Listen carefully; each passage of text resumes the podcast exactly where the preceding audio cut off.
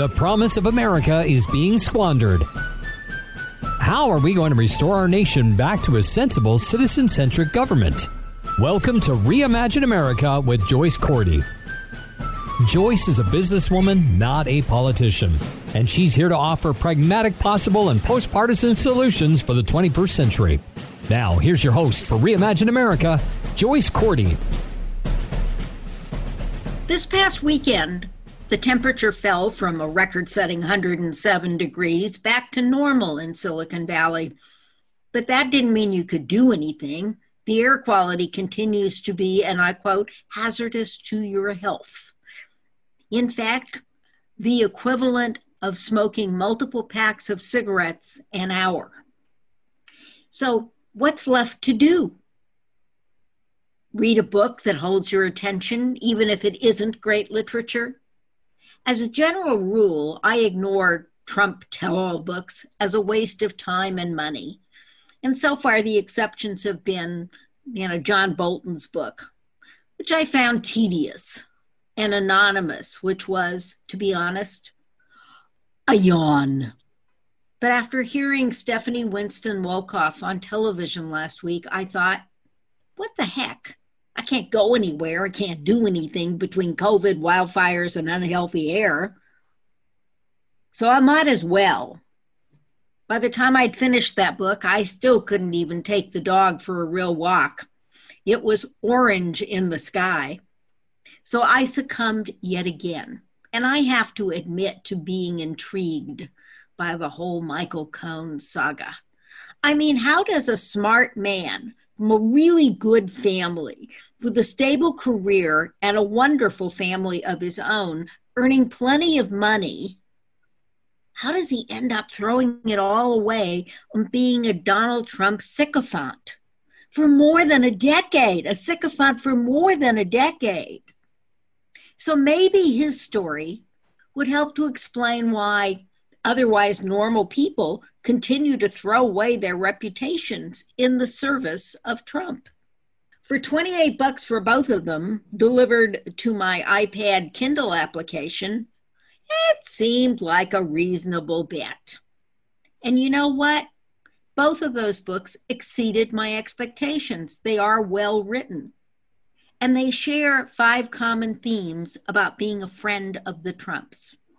It starts with favors that lead to major entanglements that are emotionally draining, economically calamitous, and end in humiliation. And it ends with a friendship where you look yourself in the mirror and ask, with friends like this, will I ever need enemies? It turns out that Michael Cohen and Stephanie Winston Wolkoff have known each other for many years beyond their former relationships with the Trumps. Miss Wolkoff's father is a client of Michael Cohen's brother Ryan. And Michael did legal work for Miss Wolkoff's businesses while he was still in private practice with his brother before his Trump EVP days. It turns out as well that they move in the same social circles and that they share the painful background that comes with being the grandchild or the child of Holocaust survivors. And then there's their last commonality. They both know Maggie Haberman of the New York Times and her several bylines that involved their humiliations. Miss Wolkoff portrayed as a grasping, scheming New York socialite in, head, in the headlines regarding her work on the Presidential Inaugural Committee. Mr. Cohen, when the Stormy Daniels cover up became front page news and led within 30 days to his criminal plea in the federal courts. But have you noticed that you don't see Maggie Scoops on TV very often these days, or those of her writing partner, Ken Vogel? It turns out that Maggie met the Trumps through Cohen, for whom she had long been a media contact, and that her New York Times stories were Trump family issued scoops. If nothing else, the Wolkoff story revealed Maggie's sources and made Haberman, sadly, a less credible newswoman. And I want you to hold that thought because it's going to come back in the discussion of Michael Cohen's pursuit of redemption. Suffice it to say that Stephanie Winston Wolkoff's story is particularly important in the 50 days in the run up to the presidential election because it makes clear that as a voter, you've got to see the same information presented in multiple formats over time to figure out what is true and what is not. What is a fact? What is somebody's opinion? What is somebody's perspective? Giving perspective is a Trump family specialty. And Cohen's narrative will underscore the point that news outlets, even the New York Times, can be corrupted with an offer of a scoop. I picked up Melania and me because I was drawn to how Miss Wolkoff wore her sense of betrayal on her sleeve in her first TV interview. Her hurt her personal sense of betrayal and her fury were just came straight through the screen. She's not just some New York socialite friend of Melania's, as the New York Times headline proclaimed. And as Maggie Haberman knew, she's a New York socialite. Yeah, that's true. She's the granddaughter of Harry Winston, the world famous jeweler. She is also a top notch New York and global event planner. She's a veteran of 10 years as Vogue's event planner. She is the veteran of 10 years of the Metropolitan Museum of Art's Costume Institute Gala. That is the New York City event of the year. When Nicole Kidman was ready for her coming out following her divorce from Tom Cruise, it was Stephanie who organized the New York premiere of Nicole Kidman's movie, Moulin Rouge, and reintroduced her as an independent film star. So, Miss Wolkoff's career has spanned a couple of decades and has produced about 50 other events every year in the United States and Europe, focused primarily on philanthropy through fashion a protege of Conde North Nash's publisher, Anna Wintour. You don't get much bigger in the world of fashion and philanthropy than that. So, in addition, Mrs. Wolkoff holds a number of charitable board seats, including the Lincoln Center and Stanford University's Children's Hospital. Her husband is legitimately one of New York State's biggest land developers and builders. She and Melania have been, quote, girlfriends since Melania had first been introduced at Vogue as Donald's fiancee, the purpose being to groom her, to have experts groom her for her new role. Stephanie and Melania lunched for years over things that New York socialites lunch about children, parties, fashion, Donald's wandering eye, and Melania would periodically ask for favors for a florist, for school references, for Barron, for introductions to designers, to tickets uh, to events, because Trump doesn't like to pay. Things that were easily accessible to Stephanie Wolkoff. So she writes about her busy schedule her several high profile business partnerships. In 2016 and early 2017, she did not need the work, the headaches, or anything else that came with planning a presidential inauguration in just 60 days. It turns out that no previous presidential inaugural planner would undertake that task for the Trumps. He has a reputation of not paying his bills, and he's not popular in establishment circles. So, Miss Wolkoff, working with Hollywood producer Mark Burnett, who had previously produced The Apprentice, is the producer of The Voice, etc., you know, they figured out a way to pull it off. No A list uh, stars would appear, etc. but those weren't the things that really worried Stephanie Wolkoff. No, she writes in her emails about overpriced items, like the Trump Hotel, for example. She also had no budget control. Of the $28 million she's accused of bamboozling, her retainer was a mere 400,000 and the rest was used to pay the vendors that um, she recruited to help with various parts of the inauguration. As First Lady, Melania would need a staff and a platform, a platform that focused on children's issues for the next four years. Stephanie Wolkoff thought that Melania had the empathy and the concern for children that Donald Trump lacks, that she would be what rounded him out. Melania, she believed, could do good things for America's children in her four years or eight years as First Lady. So Stephanie Wolkoff worked as an unpaid volunteer. Don't worry, you know, wasn't that she was not living in a penthouse in New York, but she was an unpaid vol- volunteer working on Melania's platform as well as staffing her office over the next two years, even when spinal surgery left her in a hospital bed for a month. In the final chapter, Miss Wolkoff writes, I should have listened to her, meaning Melania, when she said, why are you trying so hard? Why do you care so much? She told me in her way that she was not a part of the solution, that she was part of the problem. So, Stephanie Winston Wolkoff's reward for two years of hard work, calling in favors, including Ralph Lauren, who she had to get to make the inaugural outfit, calling in a favor, what she got was misleading headlines in the New York Times in early 2018. And shortly after those headlines, one of the friends who came to her apartment hoping to help was Michael Cohen. The tape he made of their conversation, seeking, he explains, to help her exonerate herself, included her concerns about significant overcharges at the Trump Hotel during the inaugural week.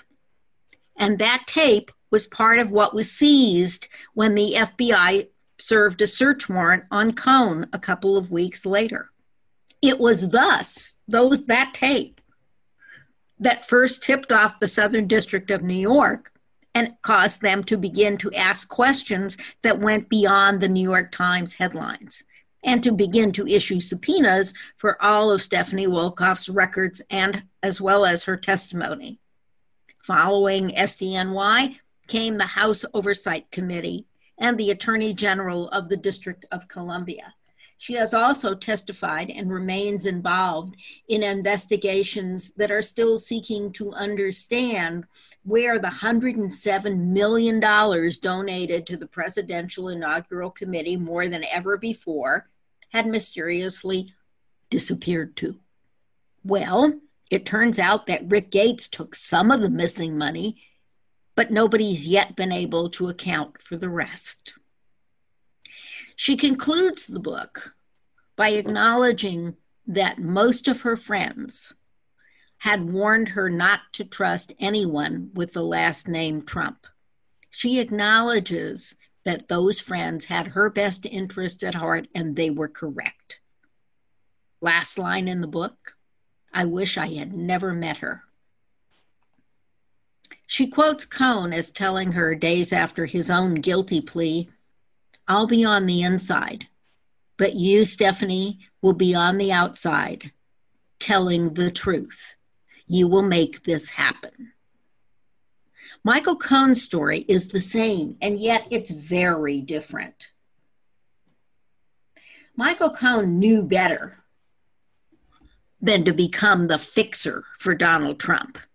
He knew it when Trump first called him to help with a legal matter that Donald Jr. had gotten himself involved in. He knew it during the 10 years he worked for Trump. There's a lot of self loathing in this book, and there should be. His upbringing is antithetical to his behavior. And oddly enough, it's the same moral upbringing he gave his children. And his children had the same reaction. His wife and his children hated that he worked for Trump, and they begged him in his telling daily to quit. He was, on his own, a successful lawyer and businessman. No, he doesn't have any mafia ties, except, he explains, working in a Brooklyn joint when he was in high school. Networking, and I agree with him here, is the essence of building good business relationships. He says in the book, I do favors for people. He writes how every time he hated himself even more for something he did to someone else in the furtherance of Donald Trump's interests, he would tell himself, That's it, no more, I'm done. And then he'd be drawn back in like a moth to a flame. He writes, and no one asked for clarification or retraction.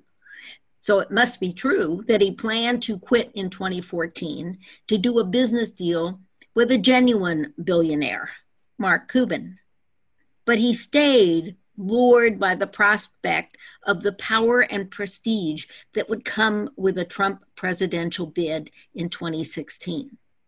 What a life changing mistake that turned out to be. I'm not going to bore you with the details, year by year, deal by deal. Cohen's not asking any of us to feel sorry for him. He recognizes his sycophantic relationship with Trump was wrong. He acknowledges that some price had to be paid, even if what it serves is as a warning to others near the president.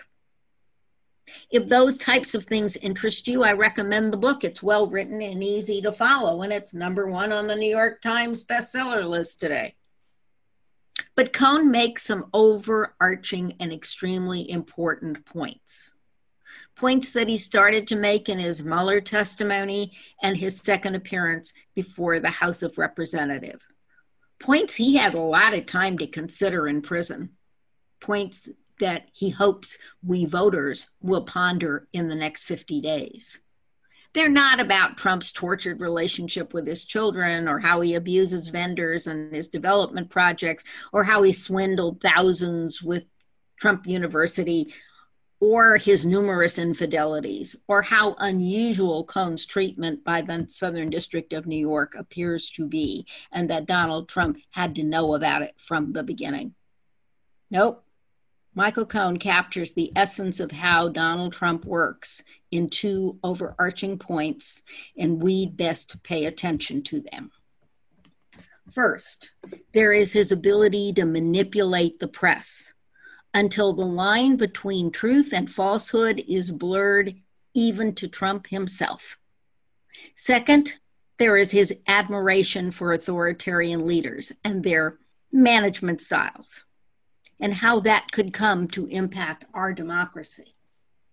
Cohen writes Donald Trump's presidency is a product of the free press.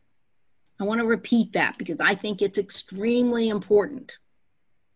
Donald Trump's presidency is a product of the free press. And I mean free, he writes, as unpaid for. Rallies, broadcast live, tweets, press conferences, idiotic interviews, 24 7 wall to wall coverage, all without spending a penny. The free press says, and I'm quoting Michael Cohen the free press gave America Trump. Right, left, moderate, tabloid, broadsheet, television, radio, internet, Facebook. That's who elected Trump and might well elect him again. It continues to amaze me that this phenomena is not a central part of the conversation about the current plight of the United States of America. And remember, I am quoting Cohen, I'm not quoting myself, okay? Trump's great for ratings. Cohen goes on. Trump's great for ratings. Right or left, you can make bank talking about Trump. In other words, you can make money. It's like a car crash. people are unable to avert their gaze. He goes on Trump knew how to exploit the greed and banality of journalists because he was and is an expert on the subjects greed, banality. But there is something deeper and more primal in the way the media obsesses over Trump, as I did. Trump's a great story. He's chaos all the time. And that ends the quote. And that chaos, day to day, is free media coverage. And we and, and he's covered every day in that way today. When he comes when it comes to Trump's attraction and to and admiration for authoritarian leaders, Cohen explains, quote, Trump loved Putin because the Russian had the I'm sorry, this is his word, not mine. I don't use language like this. Trump loved Putin because the Russian had the balls to take over an entire nation and run it like it was his personal company, like the Trump organization. He continues I believe the most extreme ideas about power and its uses only really took shape as Trump began to seriously contemplate the implications of power and how he could leverage it. And he continues further as the campaign went along, as Trump started to see ways to cheat and lie to win, he came to see that Russia could be potentially a great ally, not for the United States of America, but for him personally, a distinction that was starting to blur. What appeared, he, conti- he continues, what appeared to be collusion was really a confluence of shared interests in harming Hillary Clinton. And he goes on, and um, it amazed me that the national press investigated every accusation made against Hillary Clinton as if she was the most devious and corrupt politician in history.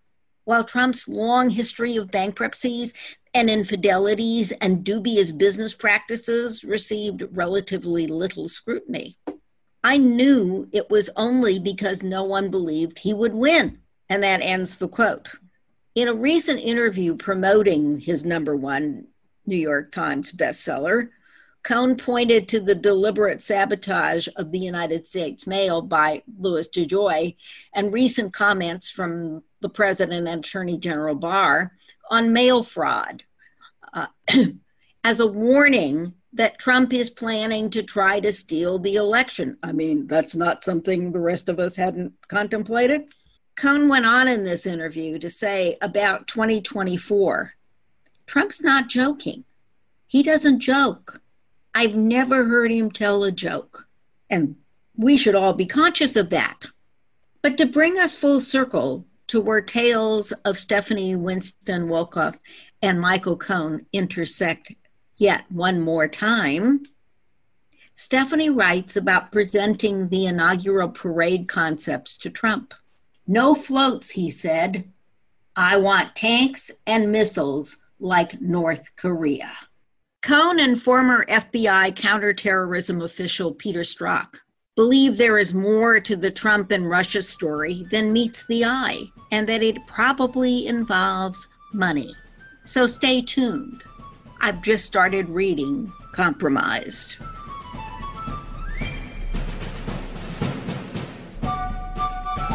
Thanks for listening to Reimagine America with Joyce Cordy. You can learn more at reimagineamerica.org. Got a comment or an idea for a future show? Email Joyce at reimagineamerica.org or find her on Twitter at Joyce Cordy or at Reimagine Radio. Take a minute now and go to reimagineamerica.org. Join the forum. We'd love to hear your thoughts.